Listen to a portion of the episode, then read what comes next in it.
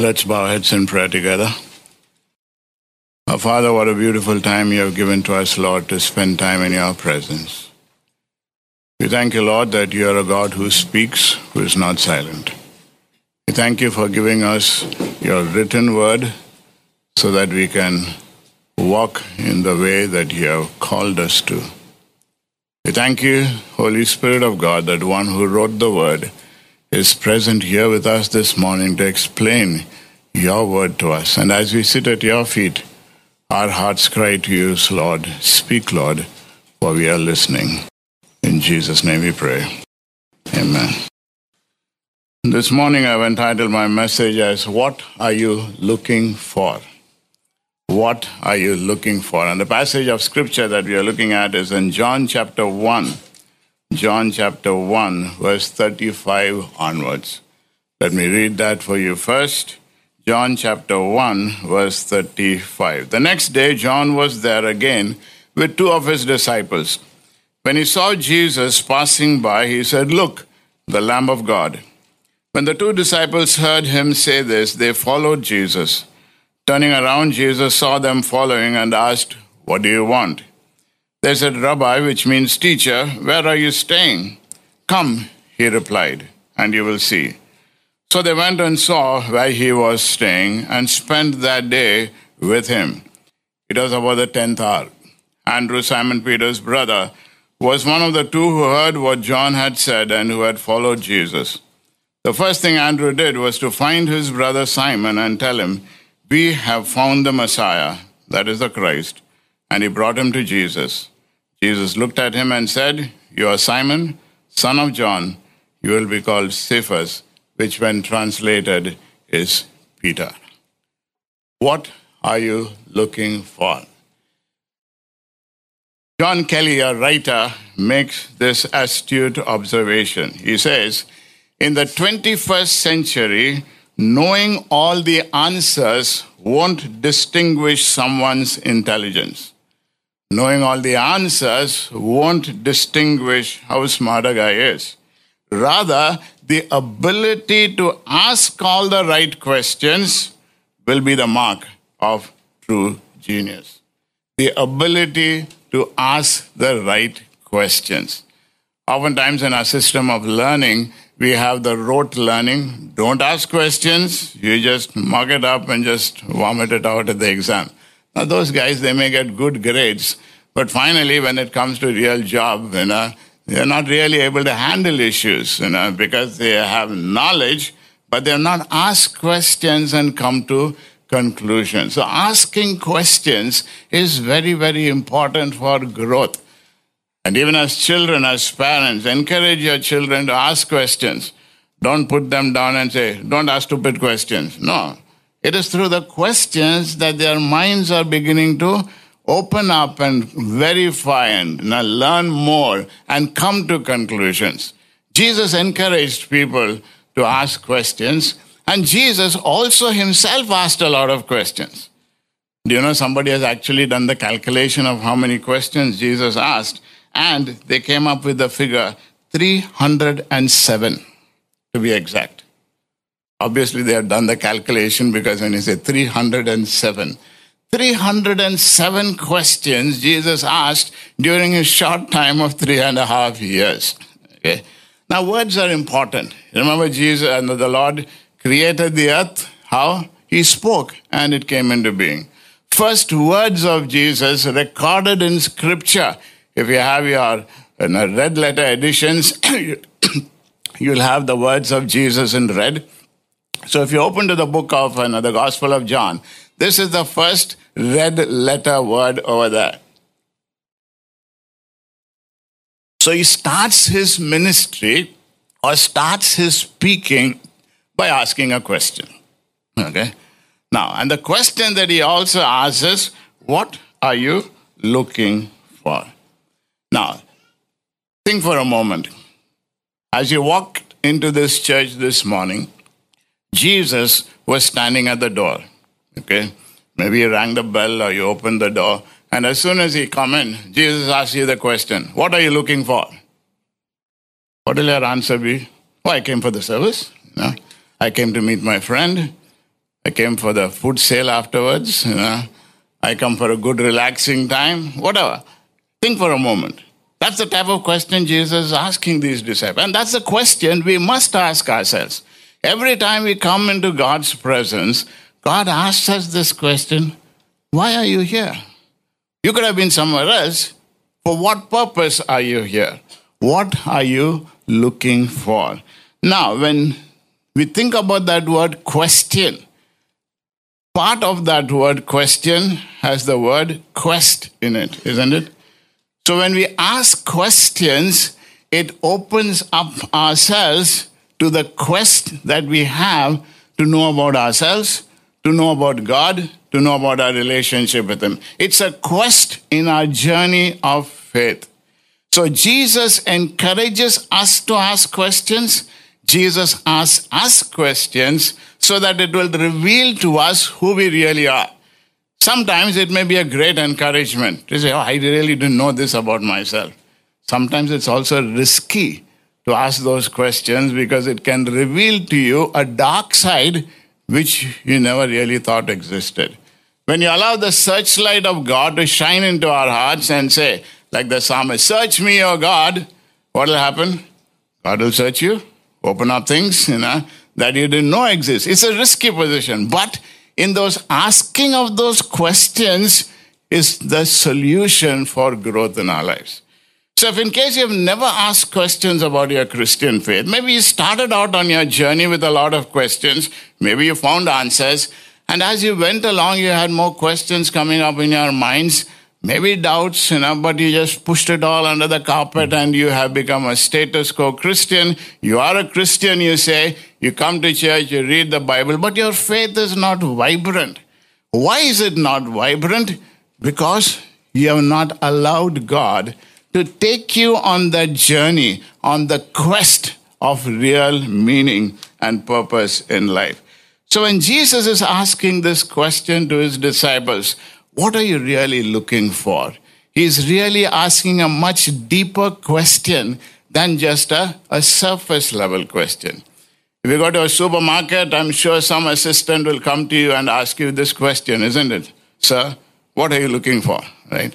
Now, why do they ask that question? And how would you answer it? Are they asking some deep, you know, philosophical questions to find out why you are really here? No, they're asking for information. Are you looking for this particular product? Now, when Jesus is asking, What are you looking for? He's not really asking a surface information question. He's uh, asking a very probing question. If you notice, Jesus does not start off with small talk. He does not talk about the weather. He does not talk about how are you keeping. No, he gets straight to the point. And the point of the matter is, why are you here? The point of the matter is, what are you looking for? What are you living for? And when we are willing to answer the straightforward question, sometimes we don't like people asking us such questions, isn't it? You know? It's okay to talk about general matter, but when they start pointing out specifics, we don't like it. But answering those questions is what enables us to grow. That is why you need to have people in your life who would ask questions into you. Because by asking those questions, they are putting issues for you to think about. Okay? So that's just the broad introduction to what we are thinking of, thinking of this afternoon. Now, what's the context of this particular passage? If you notice, the scripture teaches us on the first day, John started his work and he saw Jesus and he says, Behold, the Lamb of God who takes away the sin of the world. And he explains to the people, here's the one who's going to come after me. He's the one who is going to baptize you with water and fire. And Jesus comes along and also is baptized. And then the next day, John says the same thing, but he says, Behold the Lamb of God. And when John points out, Behold the Lamb of God, these two disciples, who are actually disciples of John, now decide to leave John and to follow after Jesus. That's the context of this particular section. They didn't follow after the first time when John said, Behold the Lamb of God who takes away the sin of the world. At that time, they didn't leave to follow Jesus. It took the second time. Now, I'm sure looking back into your life, there have been times when God has spoken. Maybe the first time you didn't respond. Maybe the second time you didn't respond. Or maybe you did.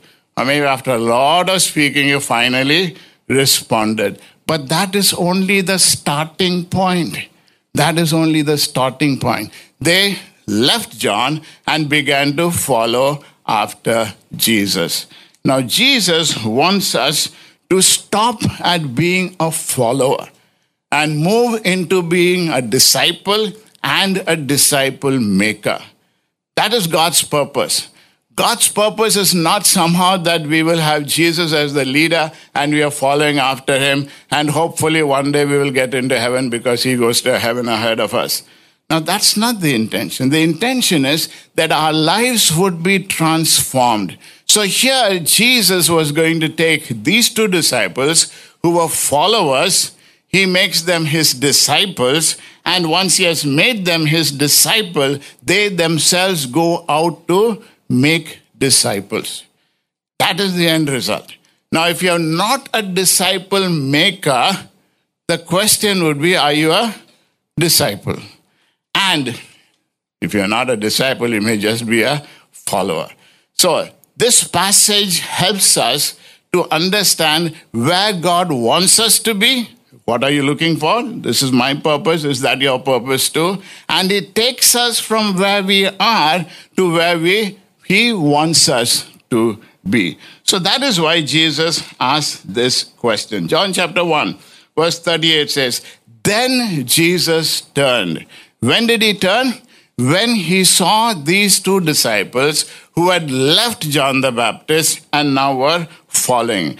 Then Jesus turned and saw them following and asked them this question What are you looking for? Look at the posture of Jesus. He is there, he's walking, and he knows these two disciples have left John the Baptist and are now following after him. He's sensing them following after him. And when he senses that they are behind him, following after him, Jesus turns. When did he turn? Only after he sensed that they were falling. Now that's the heart of Jesus. When he senses in our hearts a desire for the Lord, he says, Okay, you started that process of following. You understood in a little way possible who I am. Maybe you still have questions. Look back into your life when you first responded to Christ. Do you know everything about Jesus at that point of time? We don't know everything about Jesus even now, but hopefully what we know now is more than what we knew when we first became a believer. But that starting of the journey. Now, as soon as we have started that journey, Jesus turns and looked at them. That is the heart of Jesus, isn't it? As soon as he sees in our hearts a desire to seek after him, Remember, it is He who starts the work, and when He puts that desire into our hearts and we begin that journey, Jesus says, Hey, now they have started it off, you know, I need to take them further. That's the heart of God. Ask yourself, has Jesus turned? When I say has Jesus turned, you know, it would be how closely are you interact, interacting with the Lord in your daily walk? He can sense how closely you are. It is only if you have that desire, then He turns and then He gives instructions. If you're doing something out of routine, out of a duty, your heart is not really in it, He is not going to turn. It is when your heart is turned towards Him, then He begins to turn Himself to you and then gives instruction. So look at the purpose of asking this question. Jesus is not asking for any information. Jesus did not ask them who they were seeking for, but he was asking them what they were looking for. Remember, what a person wants affects what they are willing to believe. What a person wants affects what they are willing to believe. In other words, when you express yourself, Lord, this is what I'm looking for, that shows what you're really believing in your heart of hearts who Jesus is. A lot of people are following after Jesus for what they can get out of him. They treat God as a genie. I ask this, rub this, pray this, do this, this answer has to come. They're there only for asking. Now, Jesus is saying, hey, if that is what you are treating me as, then your understanding of me is not that I'm God, you know, eternal, but I'm just a slave at your bid and command. We need to be careful. We don't treat God like that. Our prayer is not give me, give me, give me. Our prayer has to treat God as the one who He is, the sovereign one, and to say, Lord, let your will be done. What is your will is best for me, not my will is best, so I command you to do this for me. Ask yourself your prayer life. Are you commanding God and saying, Hey, I want this, I need this, you know? And there are some people who go to the extent of saying, I asked God, He did not give it to me, so I stopped following God. What does that tell us about who you really believe in? You're not believing in Jesus. You're just believing in maybe a miracle worker. You did this, you did not do this, you know. Now that is not what it is. That's why Jesus asked them this question, what are you looking for? What are you looking for? Now, a lot of people go through life searching. A lot of people search in all the wrong places, as they often have that phrase, searching for love in all the wrong places, searching for relationships in all the wrong places, searching for meaning and purpose in life in all the wrong places. But the right place is in the Lord Himself, isn't it? So, what are you really searching for? What are you searching for? That satisfaction. If it is not found in Jesus, you will definitely try to find it in other things that the world has to offer often I tell young people this illustration of, you know, if you were, went to someone's house and they gave you, you know, they prepared a nice meal for you and uh, you had a full meal and suddenly at the end of the meal they realized, hey, we didn't bring this dish out. We forgot to give it out to you. And that, that was the best one that you really liked. If you are full, what would you say? Not now, you know, maybe later. If you're not happy with that meal, and you appear to the guests say, after all, they're, oh, no, no, I'm full. When this ha- comes along your way, you said, give me. When you're satisfied, even though something is offered to you on a silver platter, you say, no, thank you, I'm full. So if you're satisfied with the Lord, whatever the world offers you, you will say, no. But if you're not satisfied with God, the world will definitely offer you so many things for your satisfaction, and you will run after that. That is why Jesus asked this question What are you really searching for? What are you really searching for? Now, how do the disciples respond to this question? Were they blunt? Jesus was blunt and says, What are you searching for? Did they respond very clearly? No, they didn't know what to answer. So, what did they answer? With a counter question Where do you live? Have you done that with someone who's asking you questions? You don't want them to have your answers. So, you ask a counter question to throw them off, maybe, or sort of to put them in a spot so that you don't have to answer the question. Now, that's what the disciples seem to be doing, may not necessarily both, but they seem to be doing, doing this. Where do you live? Where do you live? John 138 says, as then Jesus turned and saw them following, and he says to them, What are you looking for? And they said to him, Rabbi, which is to say, being interpreted, Master, where dwellest thou? Where do you stay? Maybe they were looking for an adventure. Maybe they were looking for new experiences. Maybe they got a little tired of John the Baptist and they said, A new preacher has come our way. There are some people who do that, isn't it? New places, new experiences, and they thought maybe following this maybe will give satisfaction to me. Maybe they were looking for meaning and purpose in their aimless lives. Maybe they were looking for identity, for meaning, for healing, maybe. But when Jesus asked them this question, What are you looking for? they were not really able to pinpoint specifically. And they say, where do you live? Now, the reason for asking this question, where do you live, is also a little more interesting, where the disciples were really saying, We want to spend time with you. They were not asking him for his address so that they could visit him sometime later. They wanted to spend time with him. That's the positive part of it. So when Jesus asks us, What do you seek in life? Is it attention? Is it fulfillment? Is it love? Is it recognition? Is it safety? Is it relationships? Is it money, a job, a fame? What are you really seeking for?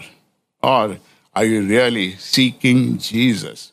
Because in finding Jesus, you find acceptance, you find fulfillment, you find love, you find safety, you find security, you find forgiveness. Knowing Jesus helps us to find out that which our hearts are created for. Unless we find Jesus, we will still be searching in all the wrong places. So when the respondent says, Rabbi, where do you live? Look at the respect they showed for Jesus. The word rabbi basically speaks about a master, teacher, guru. So what they were really saying is so far John the Baptist has been our guru. Now we are changing allegiance and now wanting you to be our guru. You, we want you to be our teacher. We want to learn from you. They acknowledged that Jesus was indeed a rabbi. John the Baptist had called Jesus the Lamb of God. Now they were willing to acknowledge him as definitely a greater person from whom they can definitely learn. When they asked Jesus this question, Where do you live? That is the connection.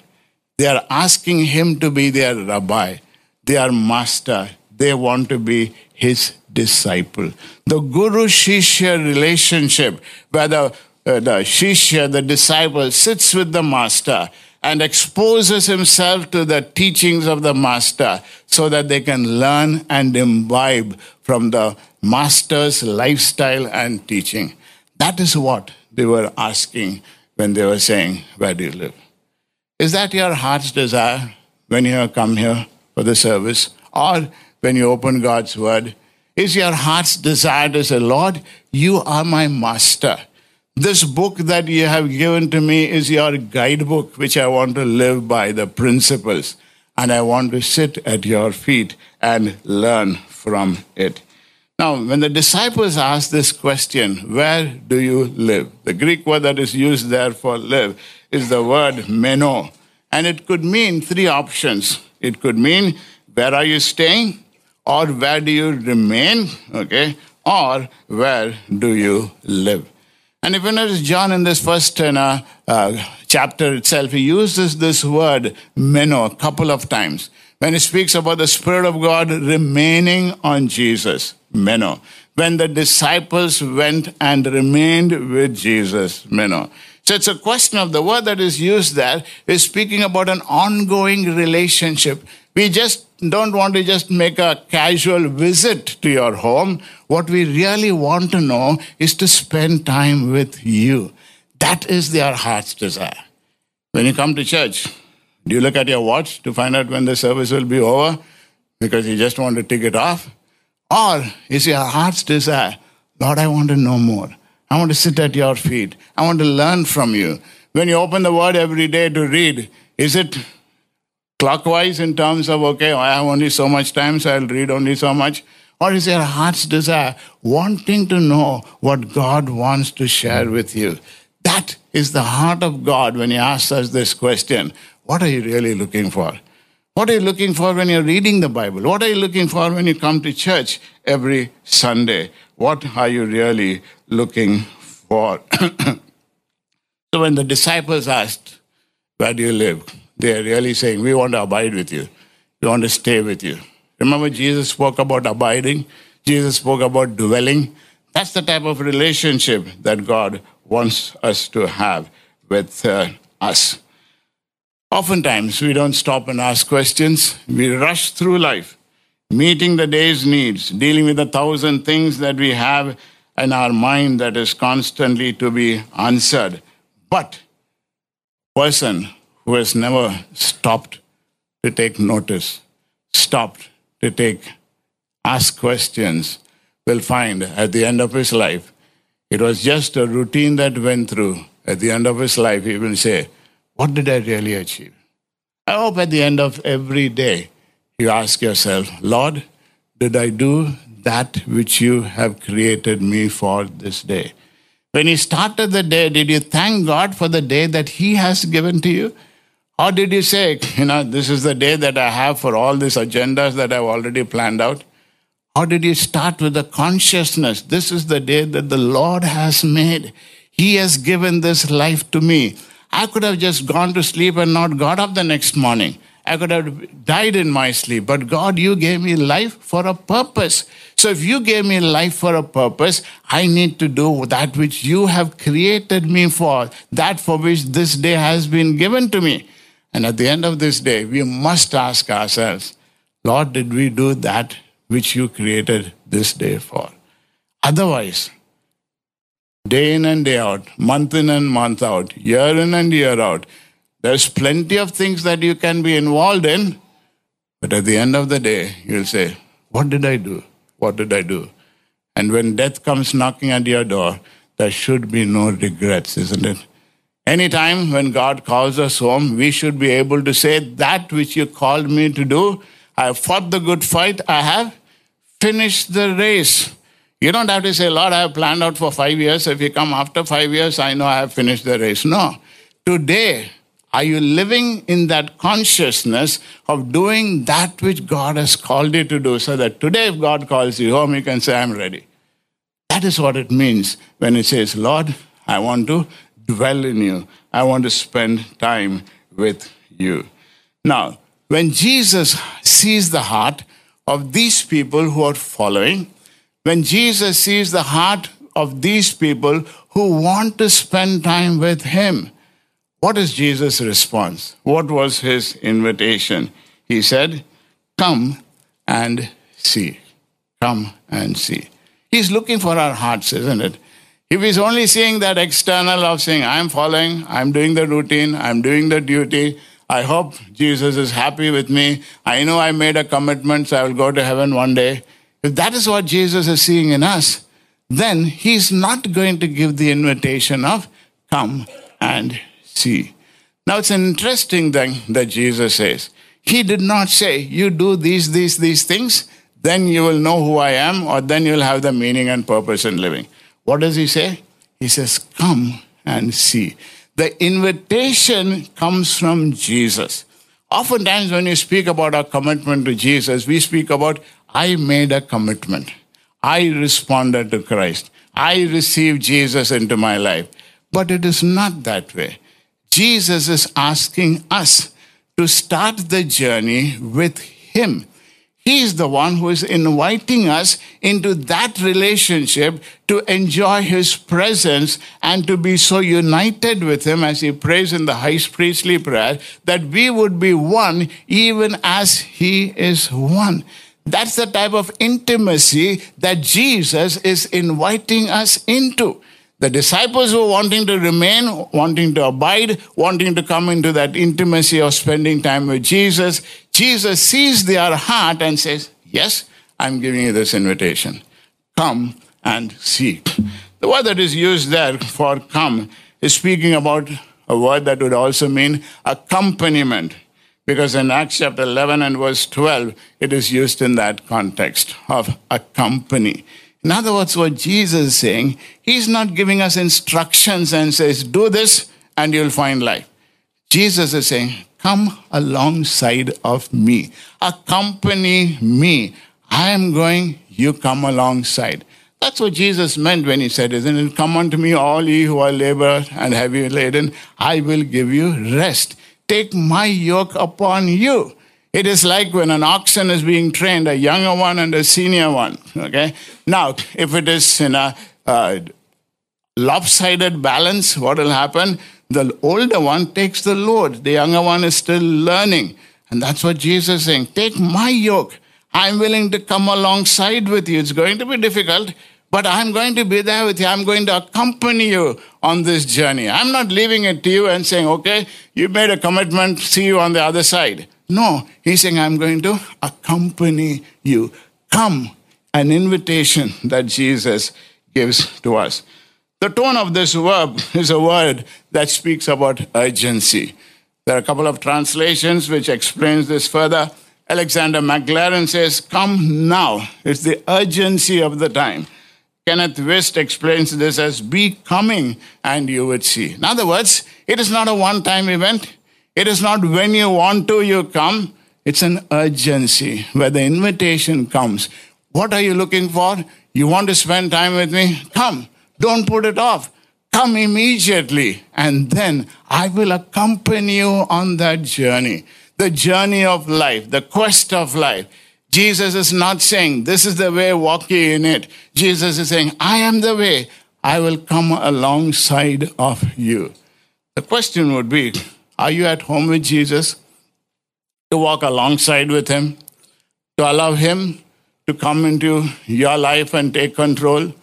Or will there be areas in your life that you would not feel that Jesus will be at home with you? Things that you want to cover up. The Lord says, if I'm going to accompany you, then there's going to be a transparency. And that is how growth comes in. And even this morning, that's the invitation of Jesus. Maybe you recognize even right now that yes, you have been following after Jesus, maybe for a very long time. But this intimacy that Jesus is offering is not really there. But Jesus this morning is saying, Come, immediate urgency. And he's saying, I'm going to accompany you. Take my yoke. I'm going to take the load. So that as you're in the learning process, the load becomes lighter and easier for you. How long did the disciples spend with Jesus? The whole day till four o'clock. Four o'clock in the evening was like sundown for them and things were going to shut down. So at the end of the day, they spend time with him. And the scripture speaks about this word where they spent with him, they abode with him. The word actually means they were by his side, they were beside him, or they had a face to face chat, face to face encounter. They spent time in a sort of concrete time, prime time, valuable time, learning from Jesus. Jesus said, I'm going to accompany you. Jesus also said, as a result of that, they were able to see. There was a new awareness in their lives. Before, John the Baptist said, What? Behold, the Lamb of God who takes away the sin of the world. They spent time with Jesus a whole day, and at the end of the day, what is their conclusion? This is the Messiah. And they went and told their relatives as well. So, what is the thought that is wrapped up in this word? When they spent time with Jesus, they came and they saw where he was staying. The word that is used there for saw basically means they were aware, they understood. Things became much more clearer. It's like the scales fell off their eyes. They came and they saw. If they did not come from to God's in response to God's invitation, what would have happened? They would not have seen. There were other disciples of John. They were following John. There were other disciples of Jesus also who were following, right? Plenty of people followed. And when Jesus stopped giving them their daily you know, free bread, breakfast and lunch, they stopped following him. And Jesus begins to ask them, Would you also leave me? He asked the disciples, right? Why are you following Jesus? If you're following Jesus for all the wrong reasons, for all the, what he can give to you, and he stops giving you that, then you stop following Jesus, right? I read a couple of years back this statement if it was proved that heaven did not exist, a lot of Christians will drop out. Think for a moment. If it was proved, I'm not saying in heaven is not there, but if it was proved, would you stop following Jesus? Are you following Jesus only so that you can get to heaven? Is that your purpose? If that's your purpose, then as soon as you respond, you should die because then you go to heaven, right? But Jesus has not kept that as the purpose. Yes, there is a byproduct because Jesus says, I go to prepare a place for you so that where I am, you may be also. But the purpose for Jesus to come into our lives is what? So that our lives can be transformed into His likeness and image, so that we will be image bearers, so that we will be His disciples, so that we will be His disciple makers here in this dark world. That is the purpose. That is the seeing that God wants us to experience. So, the thought that is wrapped up in this word see is unless you come, then only you will see. But there's also a transparency. When we come before the Lord, He opens not only His word, not only Himself to us, but He also opens ourselves to us. Oftentimes, we want to keep a lot of things hidden. Now, not everybody knows everything about us, right? You know, and sometimes we also want to keep those things which we know about ourselves also hidden because we don't want to expose it. And the more it gets hidden and pressed down inside, life becomes complicated. But the Lord says, once I open these things up to you, then you can come before Him. Search me, O God, see if there's any wicked way in me, cleanse me, and then the relationship becomes new. So as we come and see, as we come and learn, as we come and know, then we begin to experience something new. Jesus was calling these two disciples to join him on a journey of faith. On a journey of faith. Remember, you won't have all the answers, but you'll have more questions. But as you ask more questions, more answers will come in, and your faith becomes stronger. Remember, you cannot ask any question which will throw off Christianity. Some people think they are very smart, you know. I've got this intellectual question, know, as a result, nobody can give me answers, so I'm not following Jesus. No, no questions can be asked because Christianity is true. As you ask questions, you find answers. How many people have gone ahead to try and disprove the resurrection? You know, and finally they came up to the conclusion that Jesus did rise again, and they've come up with books about it. Lee Strobel and you know, uh, another guy by the name of Morison who wrote the book Who Moved the Stone. Individuals who went out to disprove the resurrection, but they confirmed it is true. Ask questions. Thomas, did God say, Don't ask me questions? I'm here. Why are you asking those questions? No. Jesus, go ahead, put. Now, the Bible doesn't say that he actually put it, you know, but the fact that Jesus encouraged him to put his finger into his finger hole he realized, hey, this is true. Okay? Jesus is never going to put you down for asking questions, but be open to find the answer. Sit with him, beside him. It may take a long time. Don't say to the Lord, I don't have time. Allow him to give you those answers.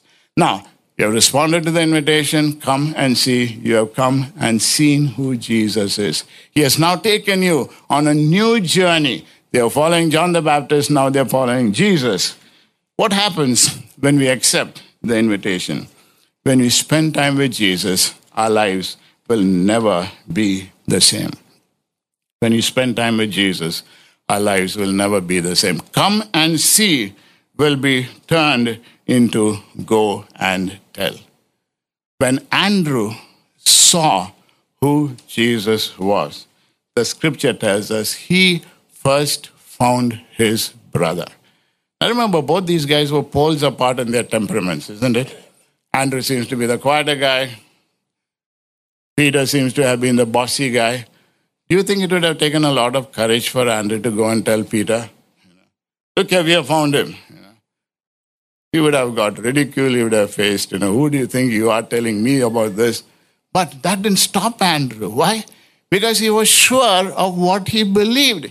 He had sure he was had come to the conclusions. He had no doubts about it. He came, he saw, then he went and told. He went and told. This is the key in our progress in our walk with God. Follower, disciple, then a disciple maker. So, if you have said, even as you came to church this morning, I'm a believer, I'm a follower after Jesus, but if you are not making disciples, which was the last words of Jesus, first word is important. What are you looking for? Last word, go and make disciples, right? So if you're not in that journey with the Lord to go and make disciples, what does that tell us? We are not really a disciple because only a disciple can make a disciple, be a disciple maker. So if you're not making disciples, the question is, are you a disciple?